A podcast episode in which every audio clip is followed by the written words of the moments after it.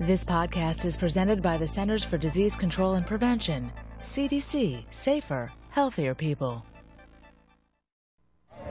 This is my family. That's my mom and dad. And my brother. And that's me, future Hall of Famer. That's Grandpa. He's my best friend. Grandpa's got diabetes, but he's got it under control. I keep my blood sugar close to normal. That means I watch what I eat and walk every day.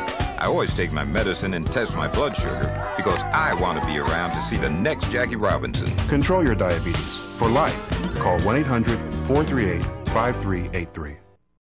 To access the most accurate and relevant health information that affects you, your family, and your community, please visit www.cdc.gov.